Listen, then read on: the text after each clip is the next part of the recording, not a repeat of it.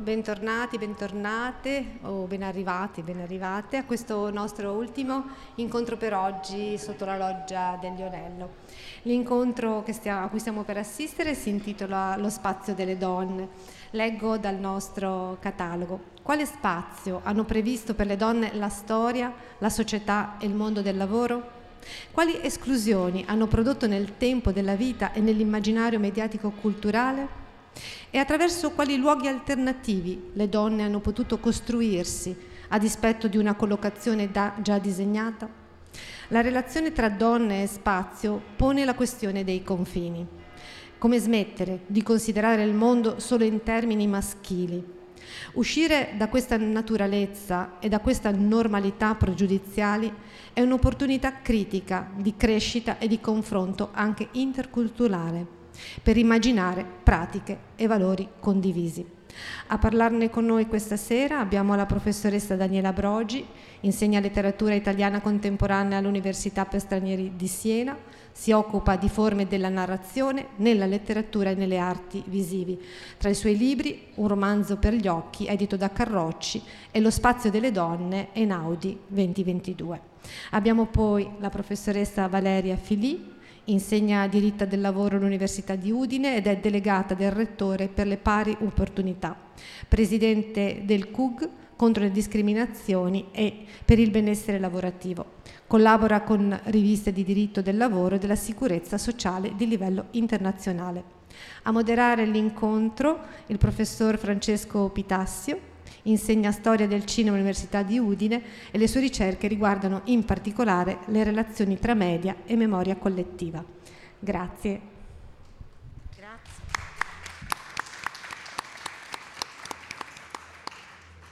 Grazie, grazie, davvero della presentazione, no, grazie a Vicino e Lontano per uh, l'ospitalità. Solo, solo, due parole ulteriori per devi spiegare... stare molto più vicino.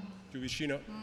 Ok per spiegare il senso eh, dell'incontro di, di, questo pomeriggio che nasce appunto ehm, attraverso la collaborazione tra Vicino Lontano, il Comitato Unico di Garanzia e le varie azioni che sta intraprendendo a partire dal bilancio di genere dell'Università degli Studi di Udine a una serie di eh, attività formative, istruttive e eh, di partecipazione eh, a momenti di riflessione e il Dipartimento di Studi Umanistici e del Patrimonio Culturale che io non troppo degnamente qua rappresento. Eh, ci sarebbe dovuta essere anche una terza persona, cioè la professoressa eh, Laura Casella. Eh, Laura Casella si occupa tra le altre cose di eh, storia di genere e coordina il corso di studi eh, di eh, scienze del patrimonio audiovisivo e dell'educazione ai media, ha una formazione appunto da, da, da storica modernista e si è lungamente occupata proprio del ruolo della delle donne all'interno eh,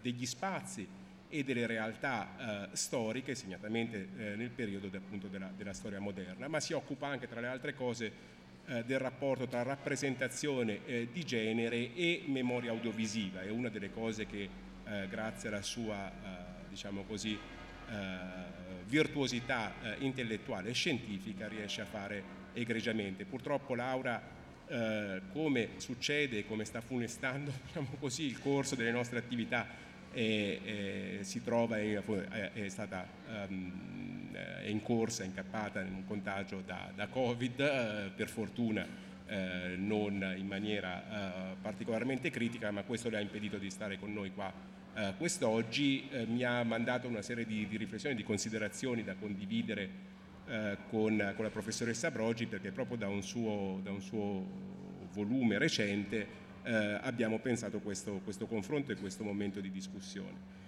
Il volume appunto è lo spazio delle donne, momento eh, promozionale, ma in questo quadro credo che sia eh, perfettamente congruente. Eh, come sappiamo eh, il volume nasce all'interno di, di una, collana, Le Vele, che eh, per dichiarata, diciamo così, per, per ragione sociale eh, si concepisce come interventi eh, sulle trasformazioni della cultura e della politica contemporanea. Ecco, io vorrei un pochino mettere in luce esattamente questa duplice natura della, della collana che è nata nel 2003 che ci ha regalato alcune delle riflessioni secondo me più, più, più originali, da quelle di Lavagetto sulla morte della critica a quelle di Luciano Gallino sulla fine dell'Italia industriale, quindi veramente operando a larghissimo eh, spettro eh, perché l'idea in qualche misura di ripensare il ruolo della, dell'intellettuale come qualcuno che in qualche misura prende una posizione, prende una posizione rispetto a, a quello eh, che è la contemporaneità, prende una posizione rispetto a quella che è la trasformazione della contemporaneità. Quindi da un lato l'idea di posizionarsi, dall'altro lato quello anche un pochino di fornire delle mappe di interpretazione.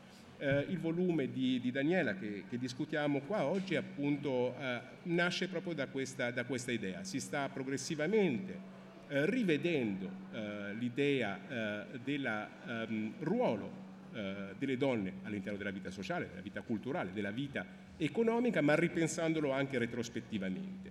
Io credo che appunto il lavoro ce la faremo però devo arretrare io perché... No, non puoi, se no non si okay. sente.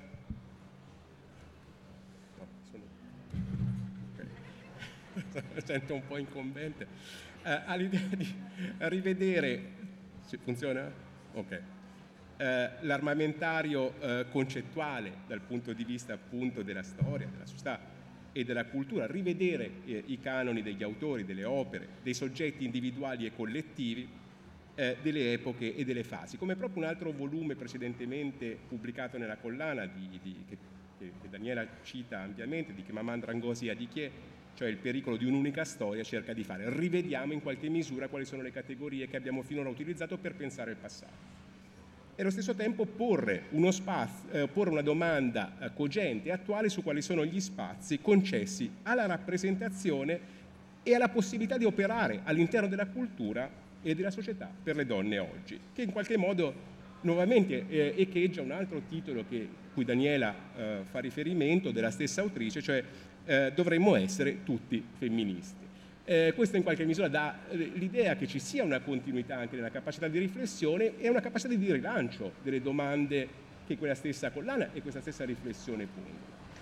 Eh, allora, per me una prima domanda da cui partire, perché credo che sia il senso dello sforzo di questo, di questo libro e che credo che dovrebbe essere uno sforzo, una riflessione ampiamente condivisa.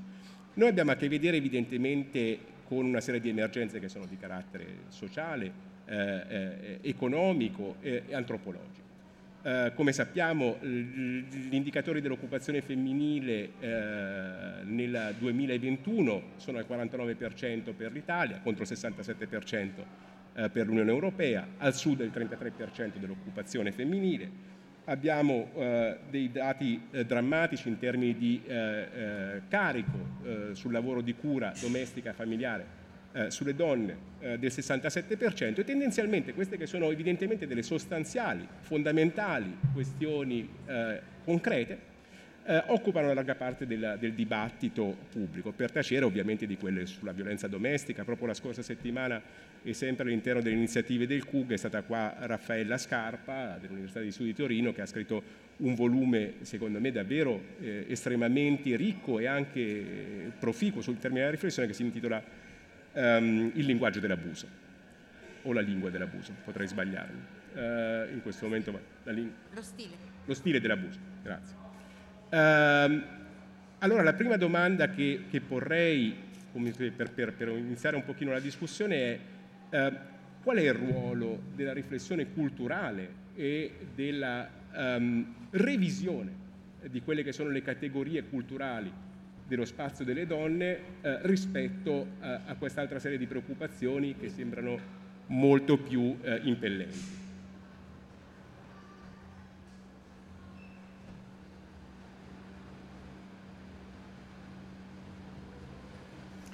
Allora, prima di tutto grazie di avermi invitato in questo spazio eh, fisico, architettonico e anche culturale così così prestigioso per me e mm, anche così importante per ragioni che arrivano da storie antiche.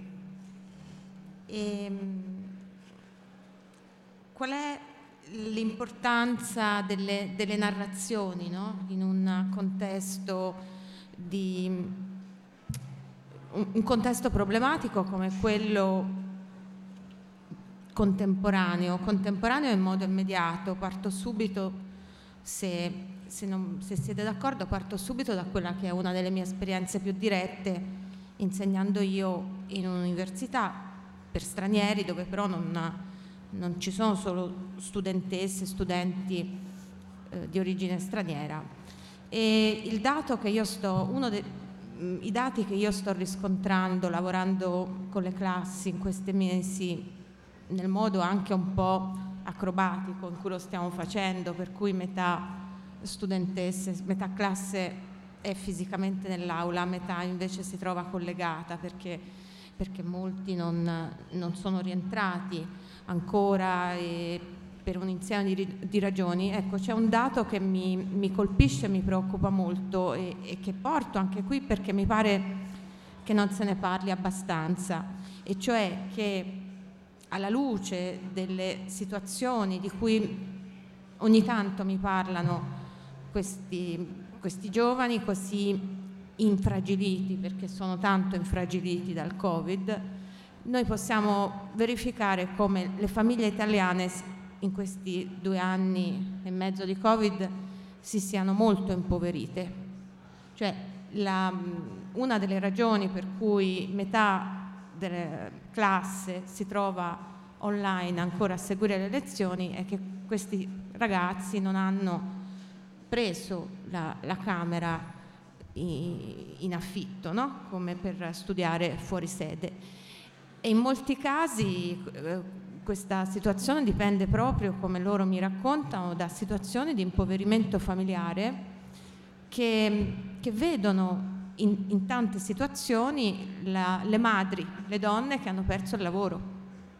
Allora, la, la situazione a cui si riferiva Pitassio è un'emergenza, cioè noi siamo in un momento in cui non solo c'è un dislivello di genere molto, molto forte fra, in termini di occupazione, appunto il 49%, ma si profila nell'immediato un orizzonte che sembra diventare anche più problematico. E, ehm, e quindi pensare e, ehm, e chiedersi dov'è lo spazio delle donne, dove sono le donne, come io ho cercato di fare in questo piccolo libro che è una vela, come, come dice il nome della collana, ma è una vela anche nel senso che è un testo di 100 pagine, quindi pensato proprio per costruire delle idee, delle riflessioni che possano prendere il vento, no? In, inserendosi anche nella, nel senso comune, nelle, nelle, parole, negli spazi, nei tempi, nelle attività di tutti i giorni. Questo era il progetto e anche la scommessa eh, di questo libro. Come, come, fare rispetto a una situazione contingente, materiale così preoccupante, eh, come fare e perché porsi il problema dal punto di vista delle parole, del linguaggio e delle narrazioni? perché, perché noi, in quanto in, individui e individui, come vogliamo dire, noi siamo quello che abbiamo in qualche modo imparato a, com, a, abbiamo pensato che potevamo desiderare di diventare. Ecco. E, e questa è una situazione particolarmente mh, mm, forte, cogente, soprattutto quando si è giovani, perché quando si è giovani si è fisicamente molto forti, però è una forza che, di cui spesso non siamo consapevoli e, e, contemporaneamente siamo anche molto esposti, molto, molto vulnerabili. Allora io ho pensato che mh, a un certo punto, dopo molti anni in cui mi occupavo anche di, di donne e di spazi delle donne, a vario, a vario titolo, ho pensato che, che questa cosa la dovevo fare, dovevo provare a farla, cioè a scrivere un testo che riuscisse a parlare a un pubblico anche molto diverso, vario, trasversale a farlo mh, in maniera anche leggera, se si vuole, fra virgolette, anche se, come dire, la leggerezza poi può diventare una categoria molto problematica, soprattutto da realizzare.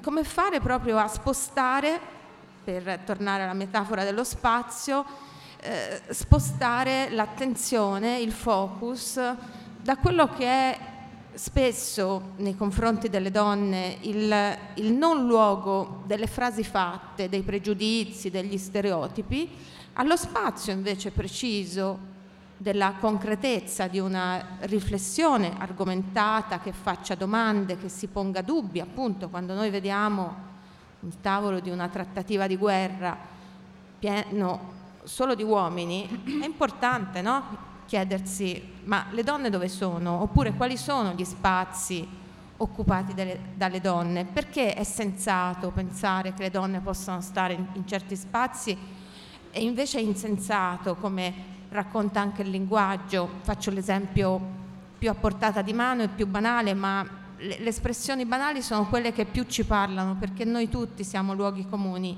Perché ancora tutt'oggi è sensato sembra sensato sentir definire una donna ambiziosa, con ambizioni professionali, come una carrierista, una donna in carriera, e, ed è invece insensato pensare che la stessa eh, definizione si possa, si possa, riferire a un uomo, cioè che tipo, che sistema di valori e che spazi di valori proteggono quelle, quelle frasi fatte.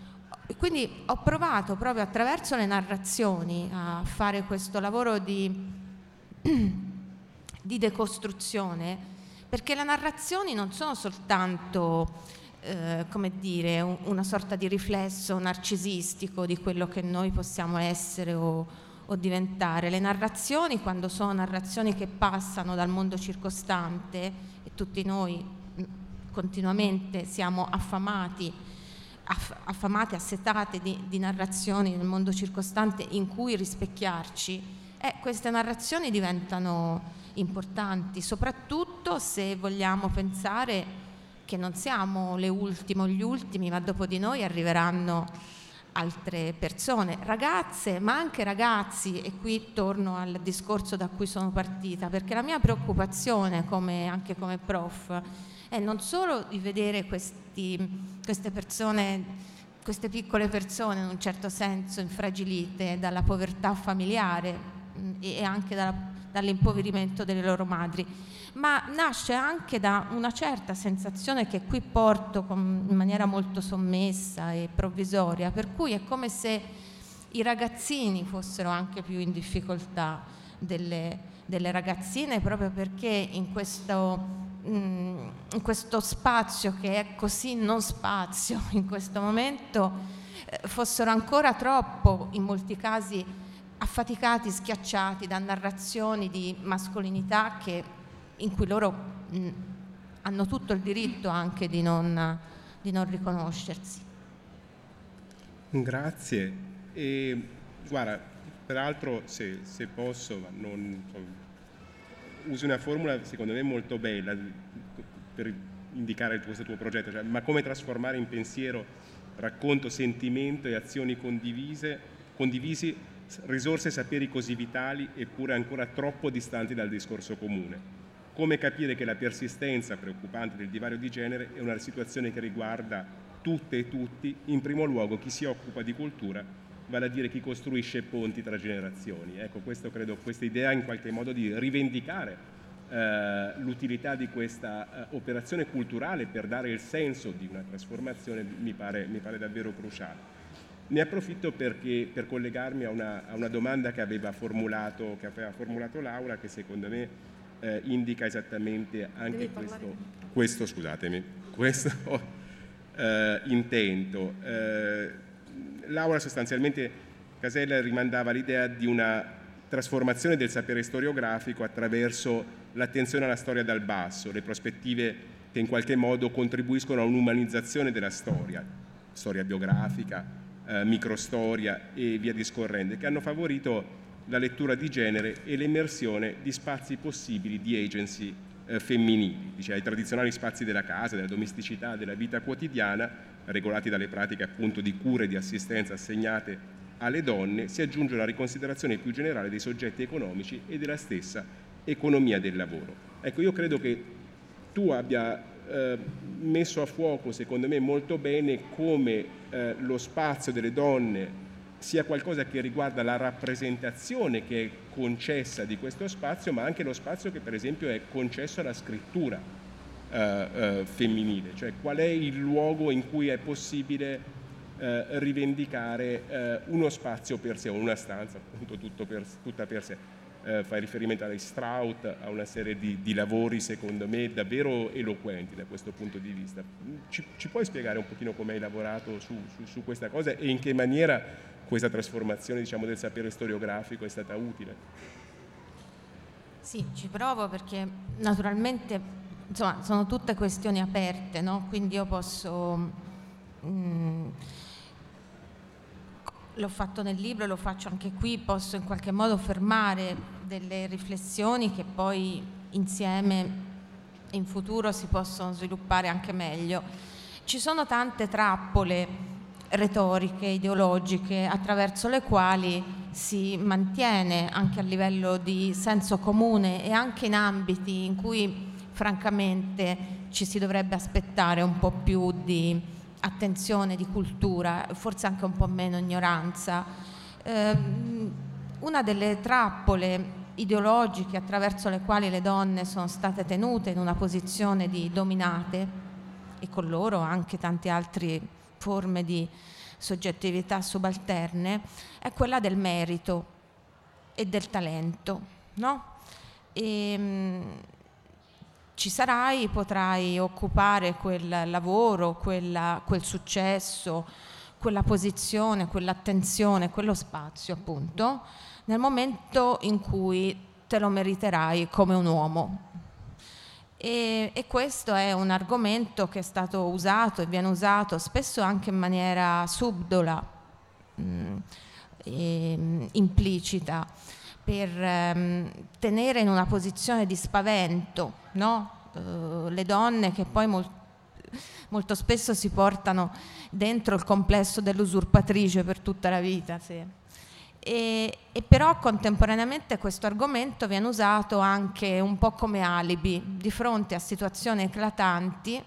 Noi abbiamo l'onore di avere qui seduta in prima fila Elena Janecek, premio Strega, tre anni fa, ehm, cioè vincitrice di un premio che è stato, affida- è stato attribuito a una donna in circa 70 anni, direi 11 volte, ora eh, mm, se non sono 11 sono 12, chiedo scusa per, se, mi, se mi confondo. Allora è chiaro che anche di fronte a un dislivello numerico così vistoso, noi abbiamo a che fare con una situazione che ho definito servendomi di un modo di dire inglese, che è quella dell'elefante nella stanza, perché non, le donne non sono una, come dire, un gruppo, una minoranza, ma cioè le donne sono la metà dell'umanità, quindi quando noi ci troviamo di fronte a situazioni, a canoni che continuamente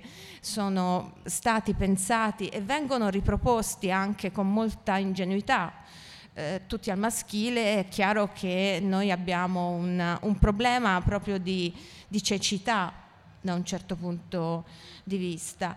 E questa cecità nel momento in cui viene poi nominata, eh, viene però talvolta ribadita attraverso l'argomento del merito, no? Eh, però eh, se non se lo meritavano, eh, come facevano esserci le donne in questa... Ora, la questione del merito, e qui si torna anche al discorso delle narrazioni, anche di come il simbolico, le narrazioni si intreccino sempre anche con gli aspetti materiali e strutturali, la questione del merito, se viene applicata in un contesto realmente paritario, è effettivamente, può essere, non, non sempre, ma insomma può essere come dire, un, un, criterio oggettivo, ma se viene mh, applicata in un contesto di assoluta disparità, più che di merito noi stiamo parlando di privilegi e, e, questa, e questa, oscillazione, questa ambiguità è chiaro che crea e, e riproduce eh, disparità, discriminazioni, eccetera. No? Questo è mh, un aspetto. Poi Ora, per appassionarmi a quello che dicevo, forse non vorrei aver perso il filo della tua domanda, ma c'era un'altra questione, se posso aggiungere, che, che è quella del talento, il talento, il talento delle donne. No? Ecco, ora mi sto ricordando la, la questione da cui siamo partiti, che era quella delle scritture, eccetera, eccetera. io dico nella um, copertina di questo libro dove um, per um, convenzione editoriale si riportano alcune parole chiave, io dico che è tempo di ehm, sperimentare nuove parole e nuove inquadrature. Mm, uso l'espressione nuove inquadrature anche grazie a, al fatto che ho studiato i libri del professor Pitassi e quindi ho, ho mm, imparato, ho capito anche come, come, guardare un film e saper guardare un film poi ci, ci insegna non solo a occuparci strettamente del film eh, in questione, ma anche occuparci di cultura visuale e capire proprio come noi possiamo inquadrare o non inquadrare eh, gli spazi di, di, realtà. E allora anche rispetto al talento, probabilmente noi abbiamo bisogno di come dire, inventarci un nuovo lessico anche del talento, cioè un lessico per esempio in cui in qualche modo eh, sia possibile liberarci e possiamo anche dire decolonizzarci da quell'idea per cui essere brava o essere bravo significa che sei il più bravo di tutti, significa che sei la più brava di tutti, significa che hai fatto fuori tutti gli altri. Ecco, questa è un'idea molto guerresca, anche molto patriarcale, che, che affatica, che intossica, che che non fa bene alla creatività, perché fa, mm, credo che sia esperienza di tutte, di tutti, qualsiasi tipo di lavoro creativo si possa fare, la creatività non riguarda solo la, la scrittura, eh, però qualsiasi tipo di creatività si, sia in gioco, se tu sei schiacciata, schiacciato dall'idea che devi aver fatto fuori tutti i tuoi simili perché altrimenti non sei abbastanza bravo, ma quanto carico mentale, quante frustrazioni noi accumuliamo in questa maniera. Ecco, tutto questo mh, repertorio di stress, che io ho anche definito stress normalizzato, molto spesso ha fatto parte della vita delle donne, sia le ultime, le ultime dal punto di vista della considerazione sociale, sia quelle che poi in qualche modo anche bizzarro ce l'hanno, ce l'hanno fatta. No? E, ehm, e allora che cosa, che cosa, è successo? È successo che le loro scritture, per tornare alla scrittura, alla letteratura, ma il discorso potrebbe valere anche per il cinema o per altre, per altre arti, è chiaro che le forme che loro hanno messo all'opera in qualche modo parlano di questa condizione spesso di aliene di marziane in cui si sono trovate a esprimersi, lavorando di taglio. Noi abbiamo in questo momento al mondo ci sono delle straordinarie autrici di, di racconti, no? Il racconto usato proprio come arte di tagliare il, um, il testo. Cioè, è, noi possiamo effettivamente pensare um, come proprio questa condizione sempre di extra località per continuare a svolgere la metafora spaziale abbia poi portato anche alla messa in gioco, la messa in atto di poetiche del ritaglio, del margine, del, dell'interstizio. No? E quindi è chiaro che per essere in qualche modo all'altezza di queste, di queste opere, di queste espressioni artistiche, noi dobbiamo ci meritiamo, non dobbiamo, noi ci meritiamo di avere de, degli sguardi e delle, delle, parole all'altezza appunto di queste opere che siano capaci poi di, di riconoscere anche certe, certe storie. Allora, quello che ha detto Daniela Brogi adesso mi fa venire in mente nel discorso del merito quello che appunto accade comunemente e che noi definiamo con certi termini, che sono quello di segregazione verticale e orizzontale, cioè il fatto che nel mercato del lavoro gli spazi occupati dalle donne siano determinati spazi, quindi una segregazione orizzontale. Le donne molte volte continuano a fare lavori cosiddetti da donne, cioè ad alta femminilizzazione, tradizionalmente di donne. E poi la segregazione verticale, il fatto che le donne arrivano ad un certo livello della carriera e poi, come si dice, c'è quel tetto di cristallo che le brocca e non riescono a salire oltre. Il discorso del merito in questo contesto è, ehm, è molto forte e il diritto che cosa ha tentato di fare? Ha tentato il legislatore, sotto la spinta di due donne, che sono state le promotrici di questa legge, la legge Golfo Mosca, quindi una legge che porta il cognome di due donne di partiti completamente diversi, nel 2011 impone le quote rosa cosiddette rosa, cioè le quote di genere, nei consigli di amministrazione delle società quotate. Questa legge nasce come legge temporanea, poi viene prorogata perché lo scopo è di raggiungere una bella fetta di partecipazione femminile nel, eh, nei consigli di amministrazione, nei board delle società. Tra l'altro la legge è espressa non al femminile, ma dice il genere sottorappresentato, che poi ovviamente è il genere femminile. Questa legge adesso è stata addirittura non solo prorogata nella sua validità, perché l'obiettivo non è ancora raggiunto, ma addirittura estesa a società non quotate, ma a controllo pubblico.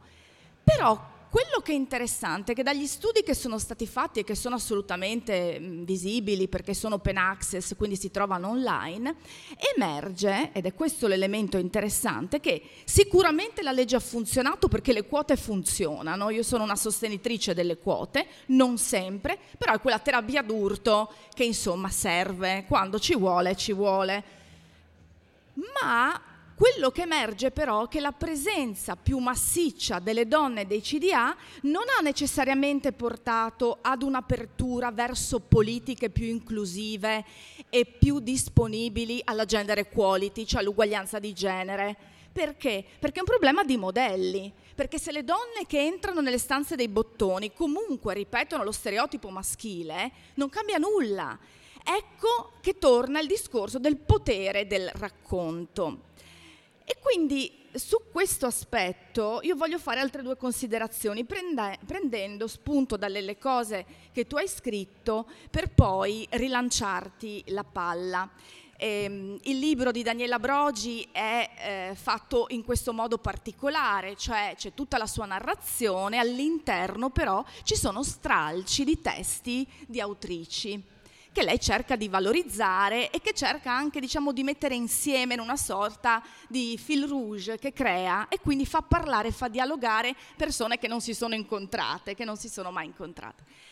In ogni caso mh, ho notato questa, questo bel passaggio di testimone tra due autrici, Virginia Woolf e Doris Lessing perché Virginia Woolf nella stanza tutta per sé ci parla dello spazio da occupare. Lei vuole la stanza, perché la stanza è quello spazio fisico ben circoscritto, identificato, in cui lei può lavorare, può scrivere.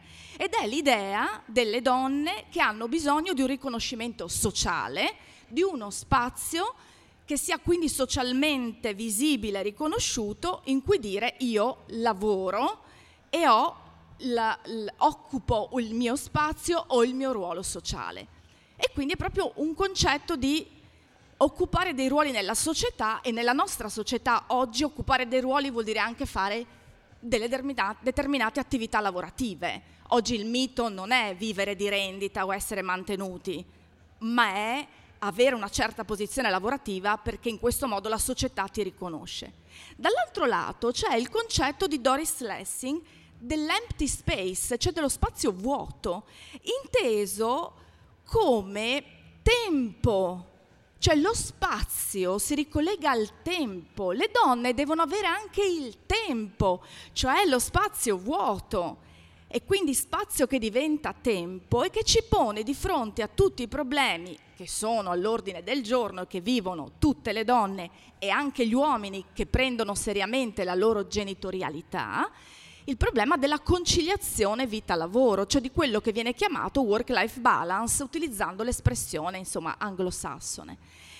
Quindi Doris Lessing dice il, lo spazio delle donne, che vuol dire svolgere bene un'attività lavorativa, svolgere bene il proprio ruolo e avere quindi il riconoscimento anche del merito, vuol dire avere il tempo per farlo, cioè gli spazi vuoti perché molte volte nelle attività femminili lo spazio vuoto in realtà è risicato e sottratto alle mille cose che le donne fanno.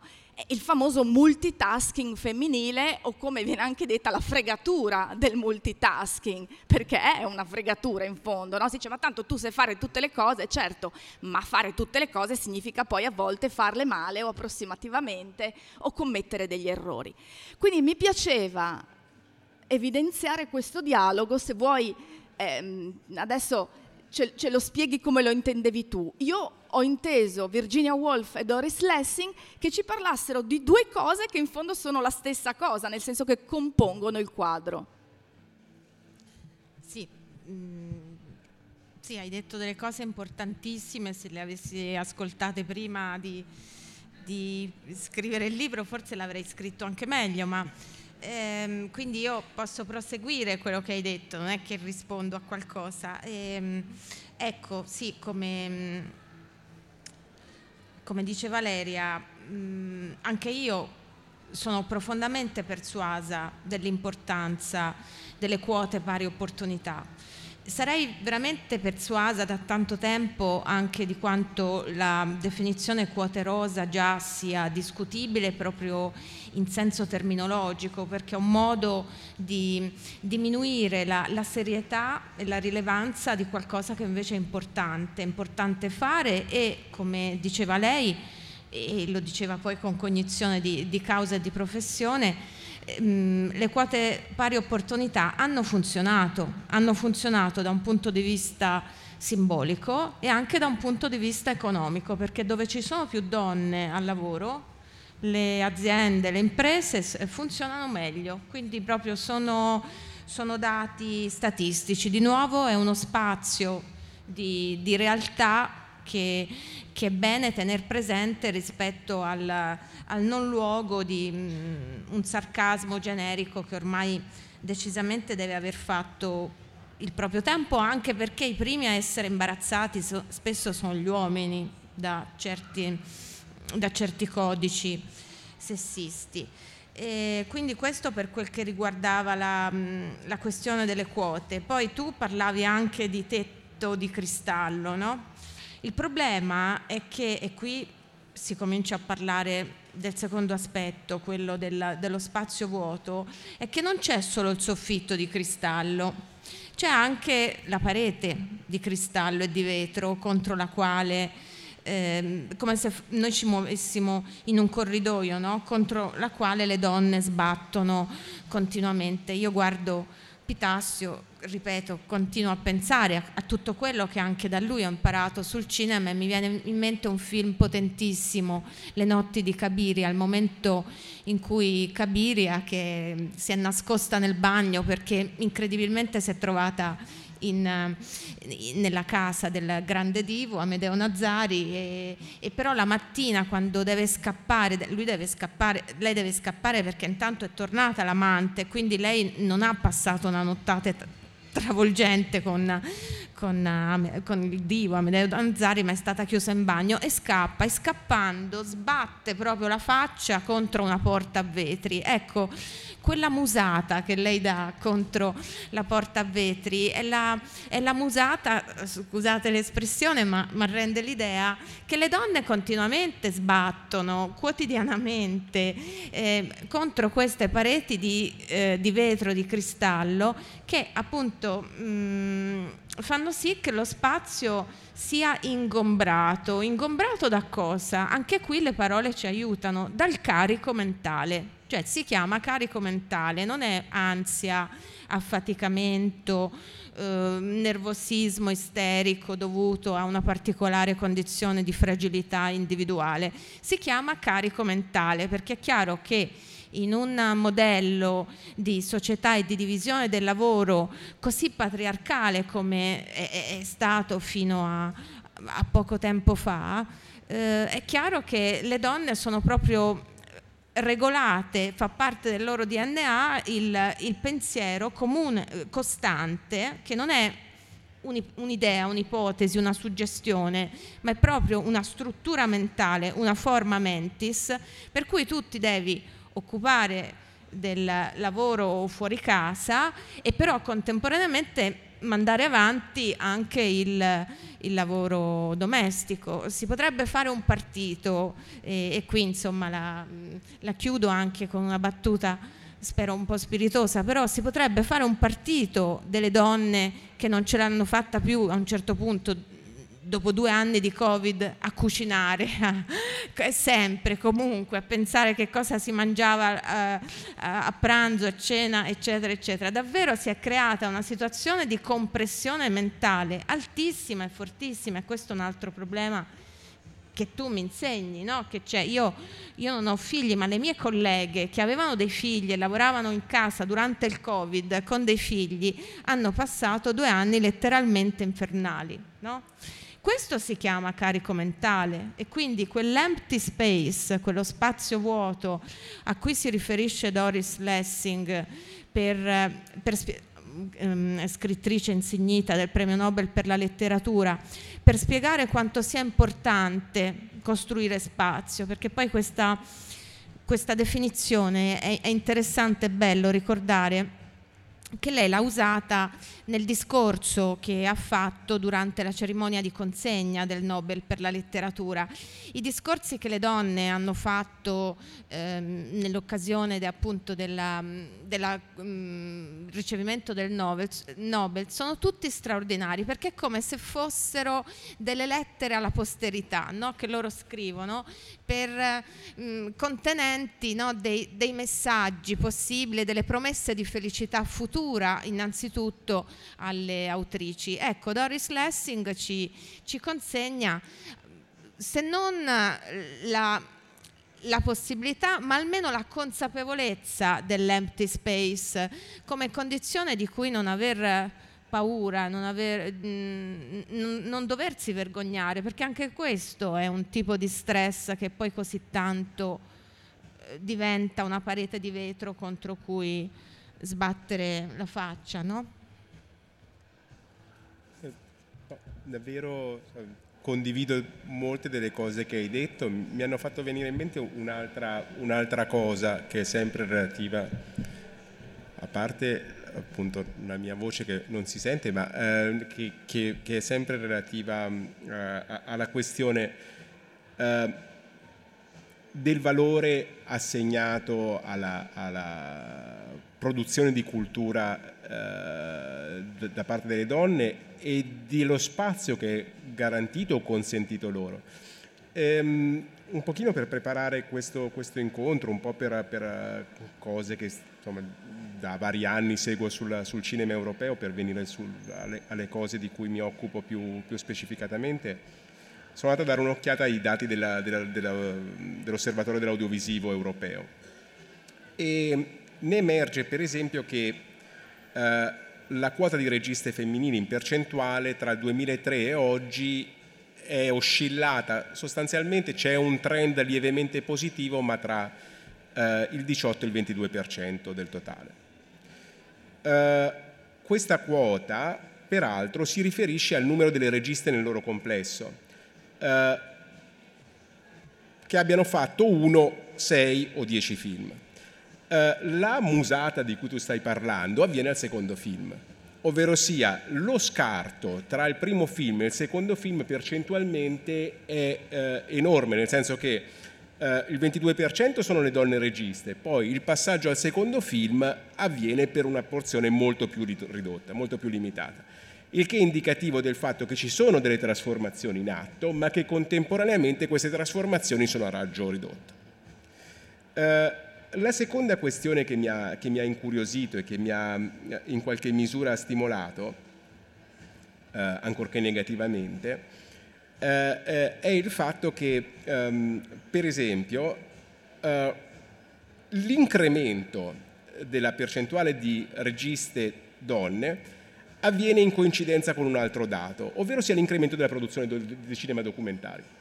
Come sappiamo negli ultimi 10-15 anni il documentario è diventato un genere particolarmente in voga, abbiamo tutti voglia, bisogno, sete, curiosità di sapere di più sul reale, abbiamo voglia, curiosità di mettere in forma il reale, raccontarci delle storie, dallo, dal, dal, appunto i premi a Gianfranco Rosi, a Venezia, a Berlino, alla rilevanza che il cinema documentario ha, ha avuto anche all'interno degli Academy Award e la percentuale di registe femminili che fanno eh, documentari è molto più alta delle registe donne nel loro complesso, cioè il 35%.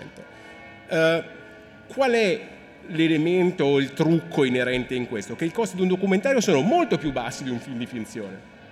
Prima questione. Seconda cosa, l'occupazione dello spazio di mercato del cinema documentario è molto più ridotto.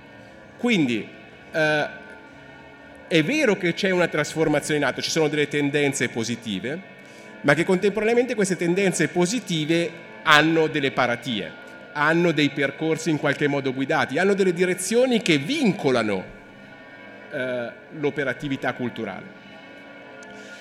C'è una terza questione che però mi sembra particolarmente eh, eloquente. Ce, ce, ne sono altre, altre due in realtà. Eh, una è che per esempio eh, se la percentuale di donne che lavorano nel cinema aumenta, eh, contemporaneamente il numero di donne che lavorano nella finzione audiovisiva, cioè nelle fiction per dire, che però sappiamo essere un, un ambito in cui i budget stanno crescendo esponenzialmente, è molto più basso. Il che ci dice qualcosa, cioè che un, un, un, mestiere che si sta svalutando diventa appetibile per le donne, ma quello che in questo momento viene valutato non lo è. Quindi bisognerebbe considerare in termini, come la, la, valorizzazione di un aspetto andrebbe visto in, in una prospettiva, diciamo così, uh, complessa uh, rispetto alle trasformazioni per, per riprendere la, la, ragione sociale delle vele. E l'ultima cosa che mi sembra davvero rilevante sono i premi. I premi, i premi, cioè il riconoscimento sociale del, del, del lavoro femminile. Allora, scusate perché poi sono pignolo e mi prendo gli appunti, ma eh, ho dato un'occhiata agli Oscar, ne parlavamo questa mattina con, con l'amica e collega Sergia Adamo.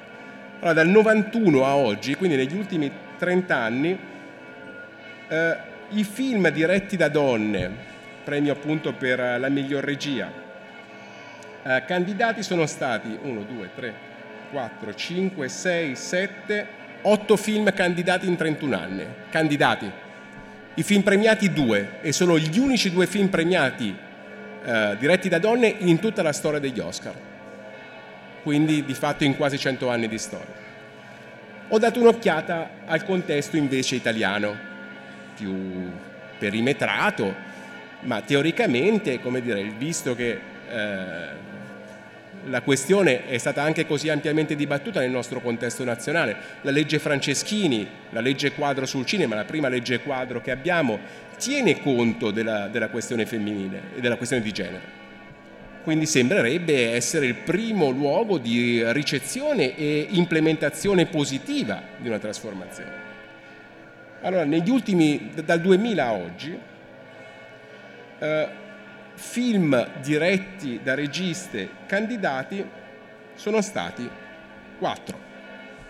Due della stessa regista, Susanna Nicchiarelli, che secondo me è il miglior talento uscito fuori negli ultimi almeno dieci anni, cioè rispettivamente Nico nel 2018 e Miss Marx, che è una rilettura del marxismo geniale nel 2021, a partire dalla, dalla problematica genealogia maschile e femminile.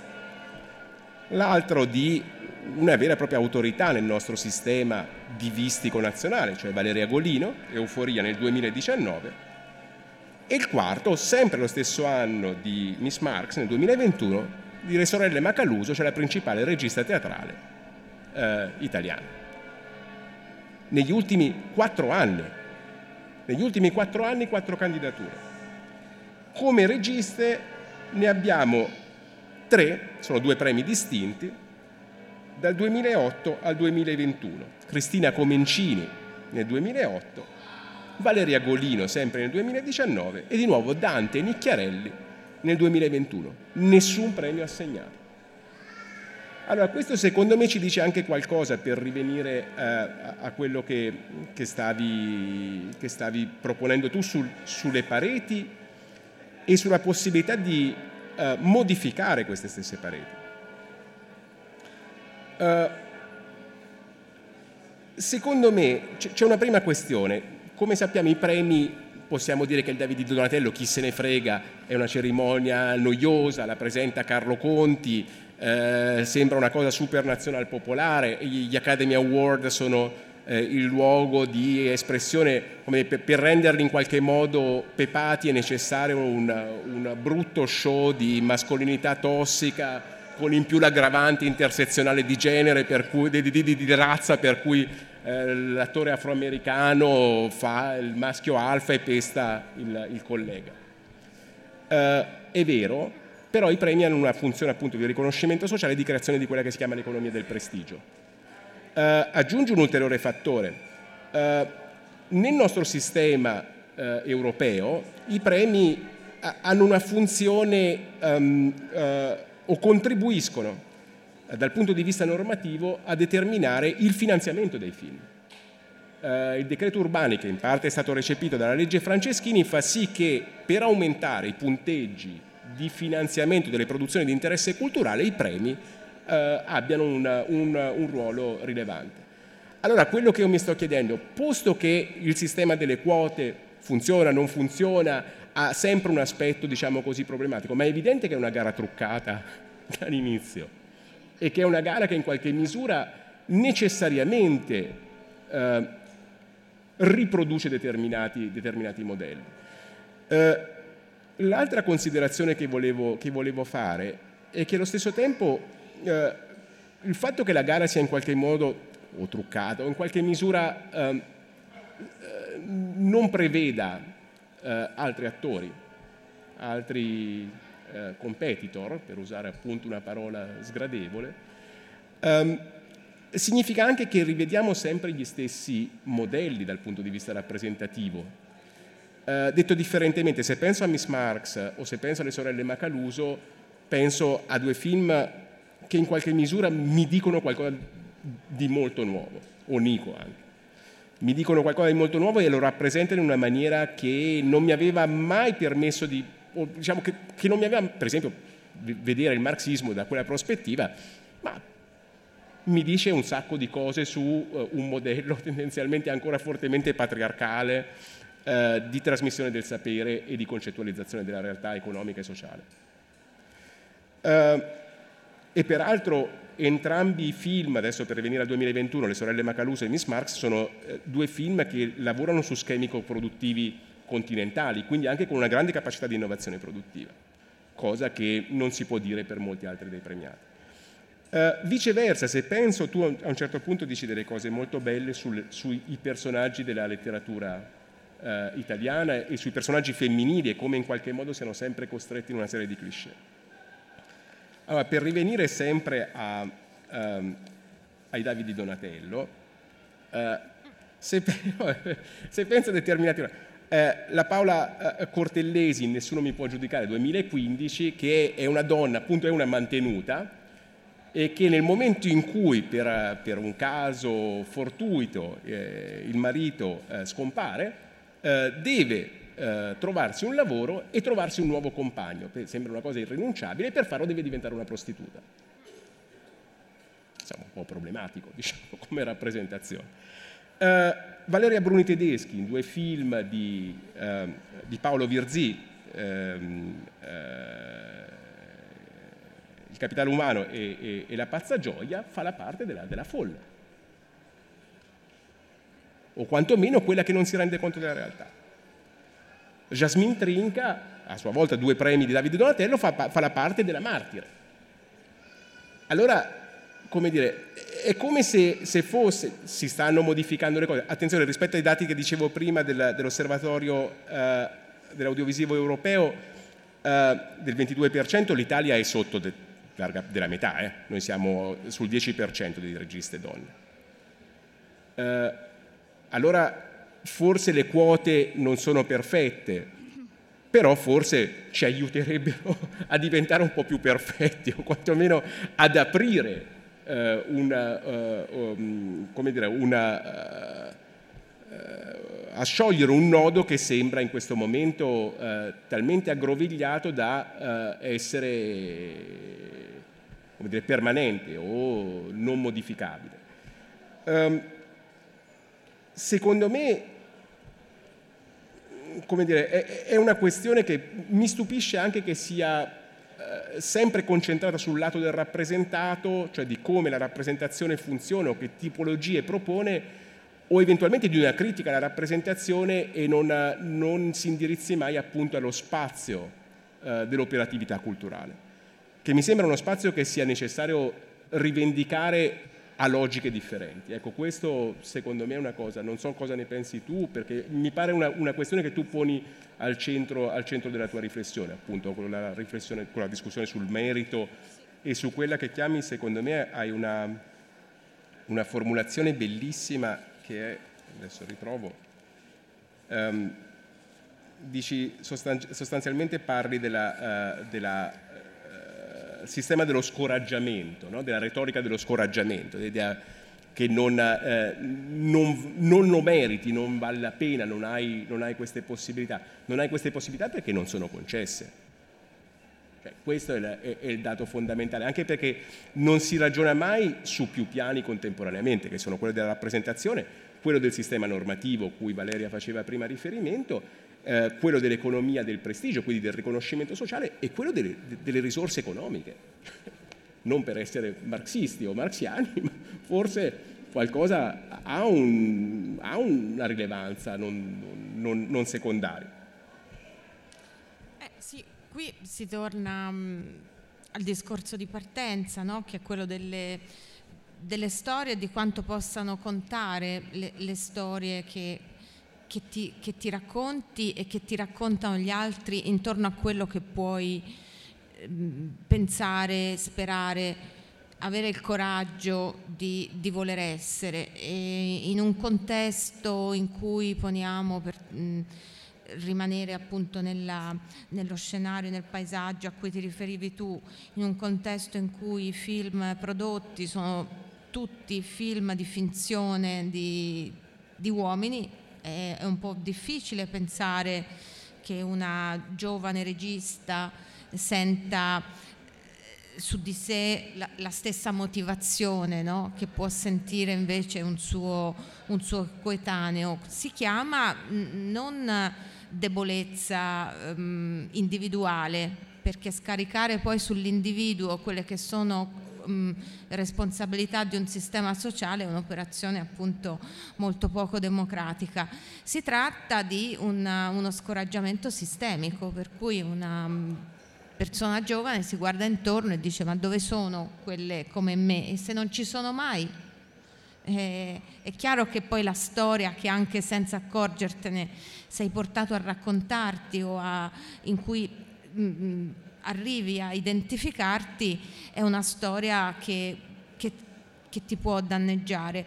Mm, raccontavate che mm, la settimana scorsa è venuta qui eh, Raffaella Scarpa, autrice di questo libro così bello e importante, Lo stile dell'abuso, in cui lei ha mh, mm, raccolto questo corpus di testimonianze di donne abusate, di donne che poi, ahimè, in alcuni casi sono state anche vittime di femminicidi fatali, appunto. E, ehm, e quindi alla luce di questa esperienza di ricerca e di ascolto eh, durata molti, molti anni, lei giustamente in, in questo suo libro scrive non, non si tratta di dire alla donna abusata devi denunciare, come di solito si dice, devi trovare, devi avere il coraggio di denunciare. No, la, quello che una, una, vittima di un abuso deve, deve fare è capire quello che le sta accadendo e capire quello che le sta accadendo non è un'operazione assolutamente semplice, no? E questo di nuovo ci porta a, all'importanza e al potere che hanno le storie su chi riceve direttamente sulla propria pelle ehm, così la, abusi, ma anche su di noi, perché mh, giustamente tu eh, facevi questa rassegna che è emblematica, no? eloquente. Eh, quando è che le attrici italiane sono state premiate? Che, che tipo di storie interpretavano? Che spazio eh, avevano? Erano matte, cioè interpretavano delle pazze oppure delle prostitute o comunque sempre mh, mh, identità che sono in qualche modo ammesse nel club della considerazione seria a, eh, a condizione di identificarsi, impersonare appunto un destino così anomalo e talmente strano che poi questo destino anomalo non fa che confermare il paradigma di partenza, no? per cui la, la, la, normalità riconosciuta e seria è, è quella eh, maschile, invece quella femminile deve essere sempre una, una forma di devianza.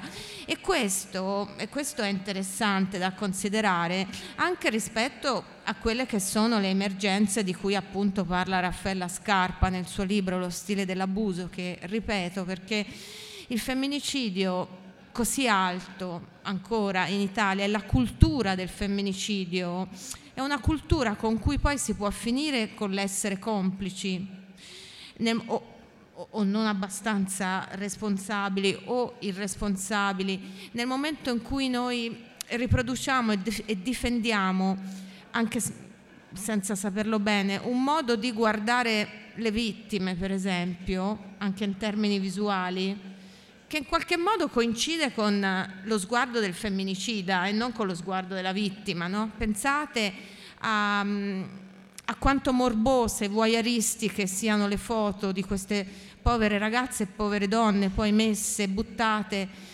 morbosamente nei giornali, sulle home page dei quotidiani, non c'è troppa differenza fra il tipo di sguardo che viene interpellato da quella forma di narrazione visuale e lo sguardo del femminicida. Non voglio naturalmente generalizzare troppo, però è, è importante no? fare, fare, attenzione. Fare attenzione per esempio al fatto che quando si parla di femminicidio, come mi ha, mi ha detto una, una donna che ha partecipato a una presentazione, in queste presentazioni io imparo sempre di più, e una donna mi ha detto non si parla mai delle donne anziane vittime di femminicidio, no? E ha ragione, anche questa è una questione, ma una questione non solo politica, ma è proprio una questione anche culturale, perché in qualche modo noi siamo interni, anche senza accorgercene, a quell'immaginario per cui il femminicidio è in qualche modo l'esito estremo di un amore passionale.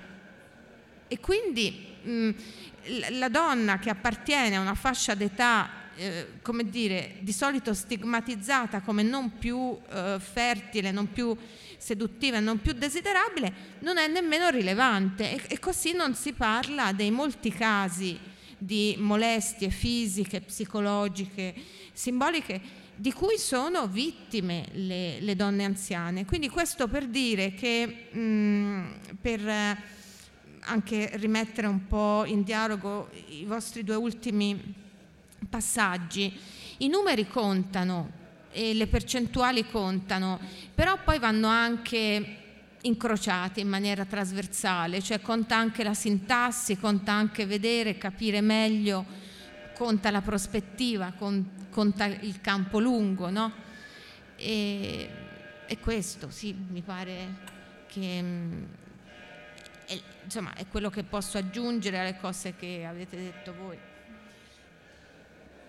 Allora mi ricollego a quanto hanno detto Daniela Broggi e Francesco Pitassio ehm, per ritornare all'apertura del libro di Daniela, cioè sul potere del racconto.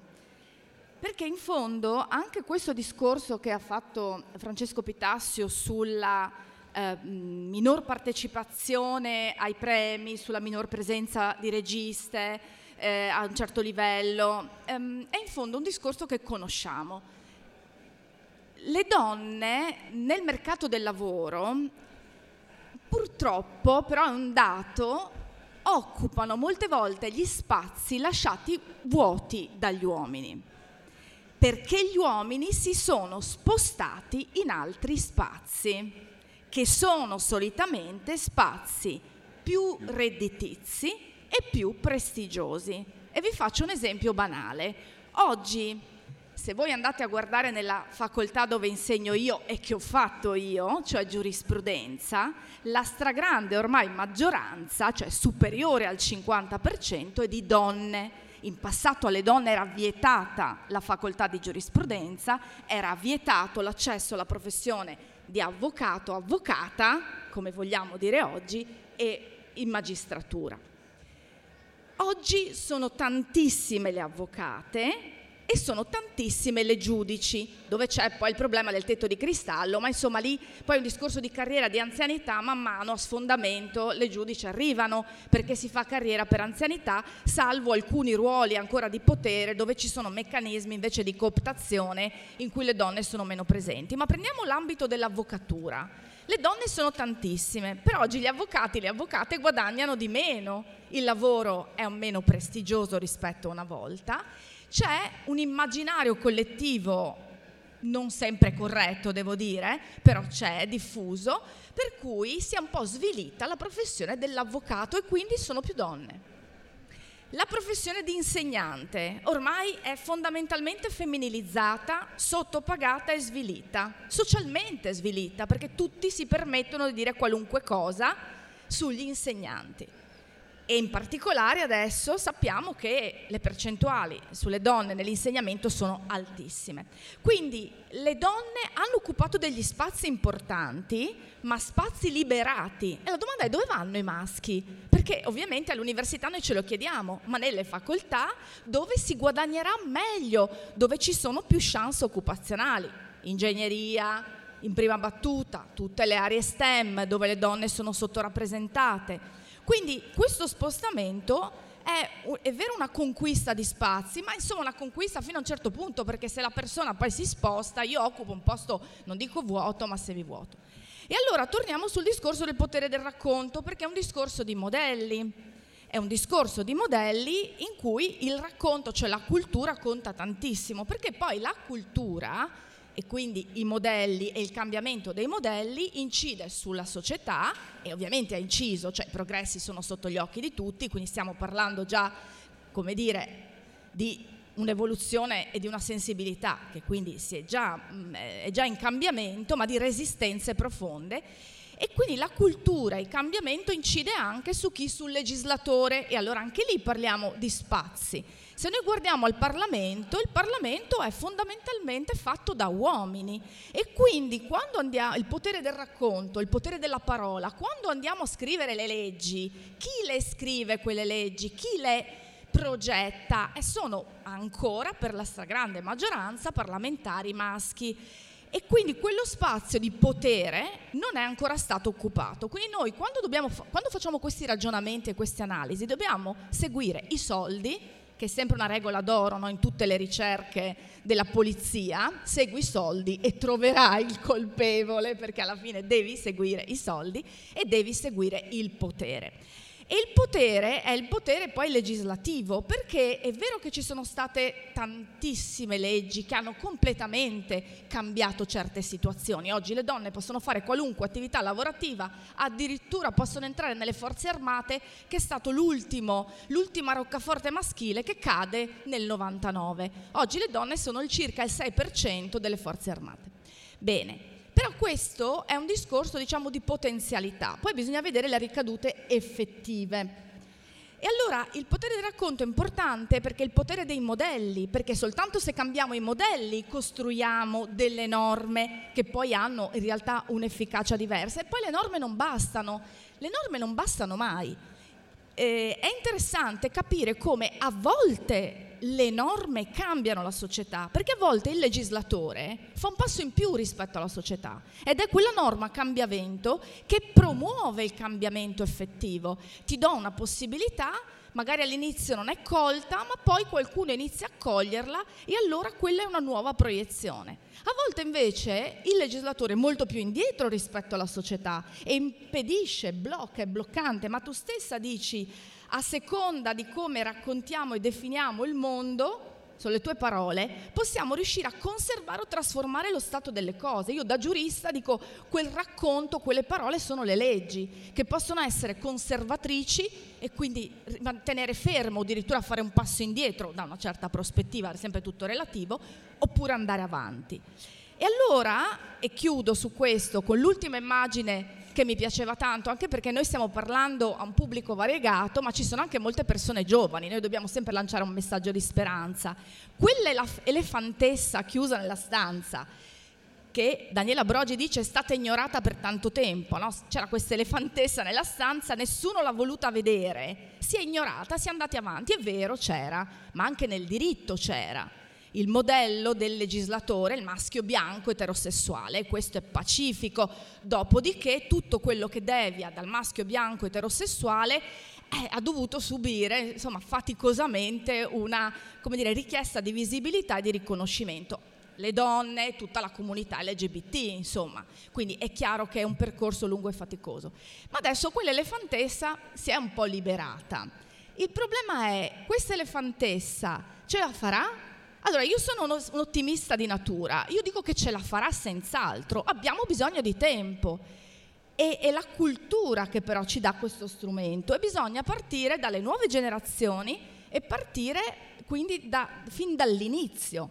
Quello che a volte è preoccupante è la ripetizione degli stereotipi da parte anche diciamo, di meccanismi quasi involontari, ma che non sono mai involontari, che sono economici, che ripetono gli stereotipi. Basta vedere l'abbigliamento dei bambini, basta che fatto un giro in qualunque negozio di bambini tra gli 0 e i 10 anni e vedete subito la differenza di genere, cioè imm- immediatamente la vedete. O basta entrare in un negozio di giocattoli dove vi chiedono ma il regalo è per un maschio o per una femmina? Perché se per un maschio andate di là, se per una femmina andate di là, ma veramente io volevo un giocattolo. No? Quindi è chiaro che questi sono condizionamenti che diventano, diciamo, ripetono degli stereotipi, però io credo che insomma già ragionare e parlare di questo crea un racconto, cioè un racconto alternativo c'è.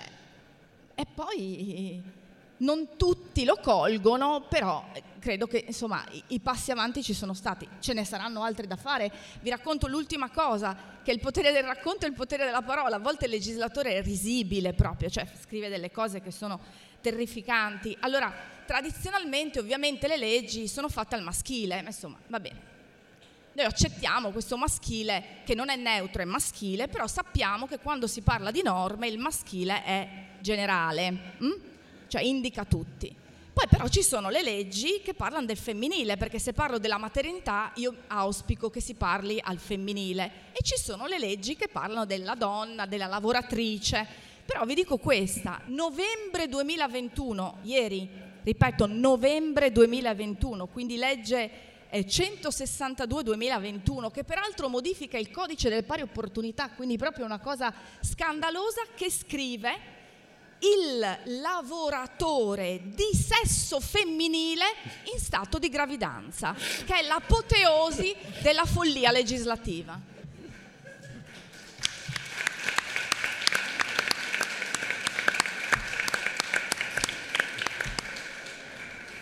Mi ricorda un film con Mastroianni, però non era così divertente ah. secondo me. Eh, sì. Sì, che poi questa storia del maschile universale,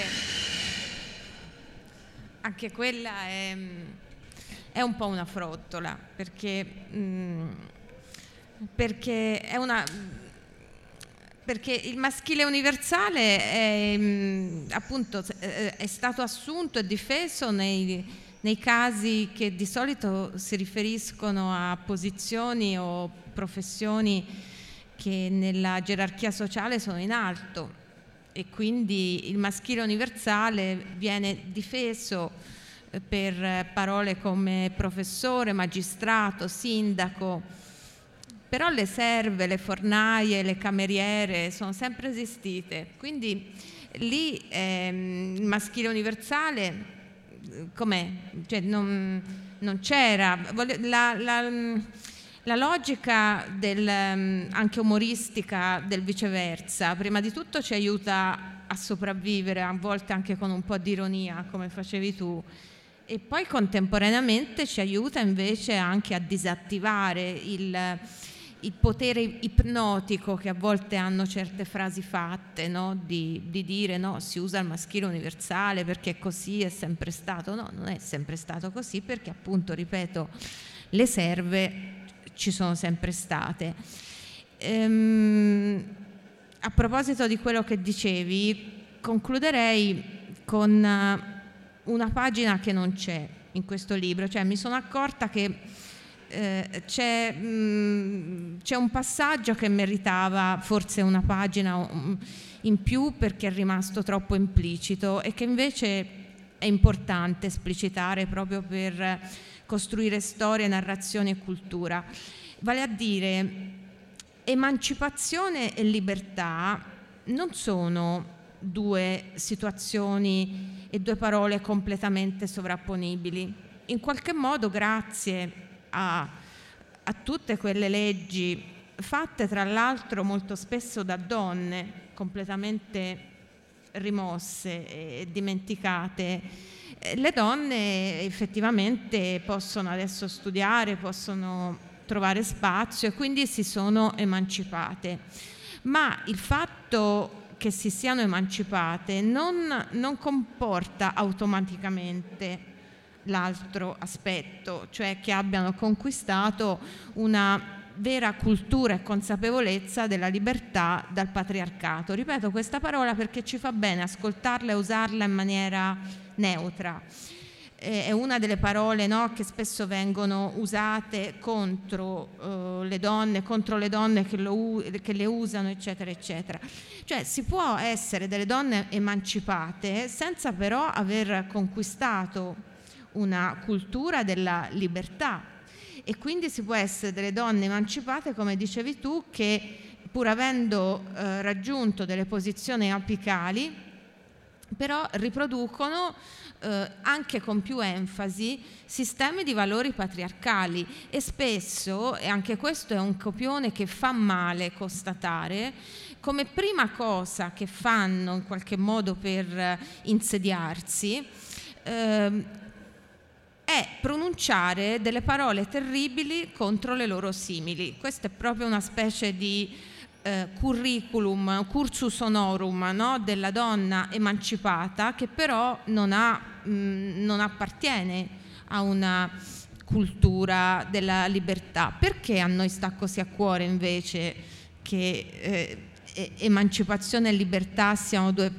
due situazioni che in qualche modo si intreccino di più, non, perché lo spazio delle donne non è uno spazio contro gli uomini e contro tutto il mondo, non stiamo giocando, non stiamo partecipando a una partita in parrocchia, ma è, è lo spazio delle pluralità, delle diversità. Noi, io ho fatto un po' di ore di viaggio in treno. Per arrivare qui, basta salire su un treno, su un bus, dovunque, andare in una piazza, noi siamo circondati anche felicemente dalla diversità, però non siamo ancora abituati a abitare appunto questa diversità con una cultura e con modelli culturali all'altezza di questa diversità e lo spazio delle donne in questo senso può servire a allenarci no? a questa multifocalità. Mi pare Perfetto. Grazie a voi. Bene, ringraziamo i nostri ospiti, l'Università di Udine per aver eh, curato questo momento dedicato all'aspetto delle donne.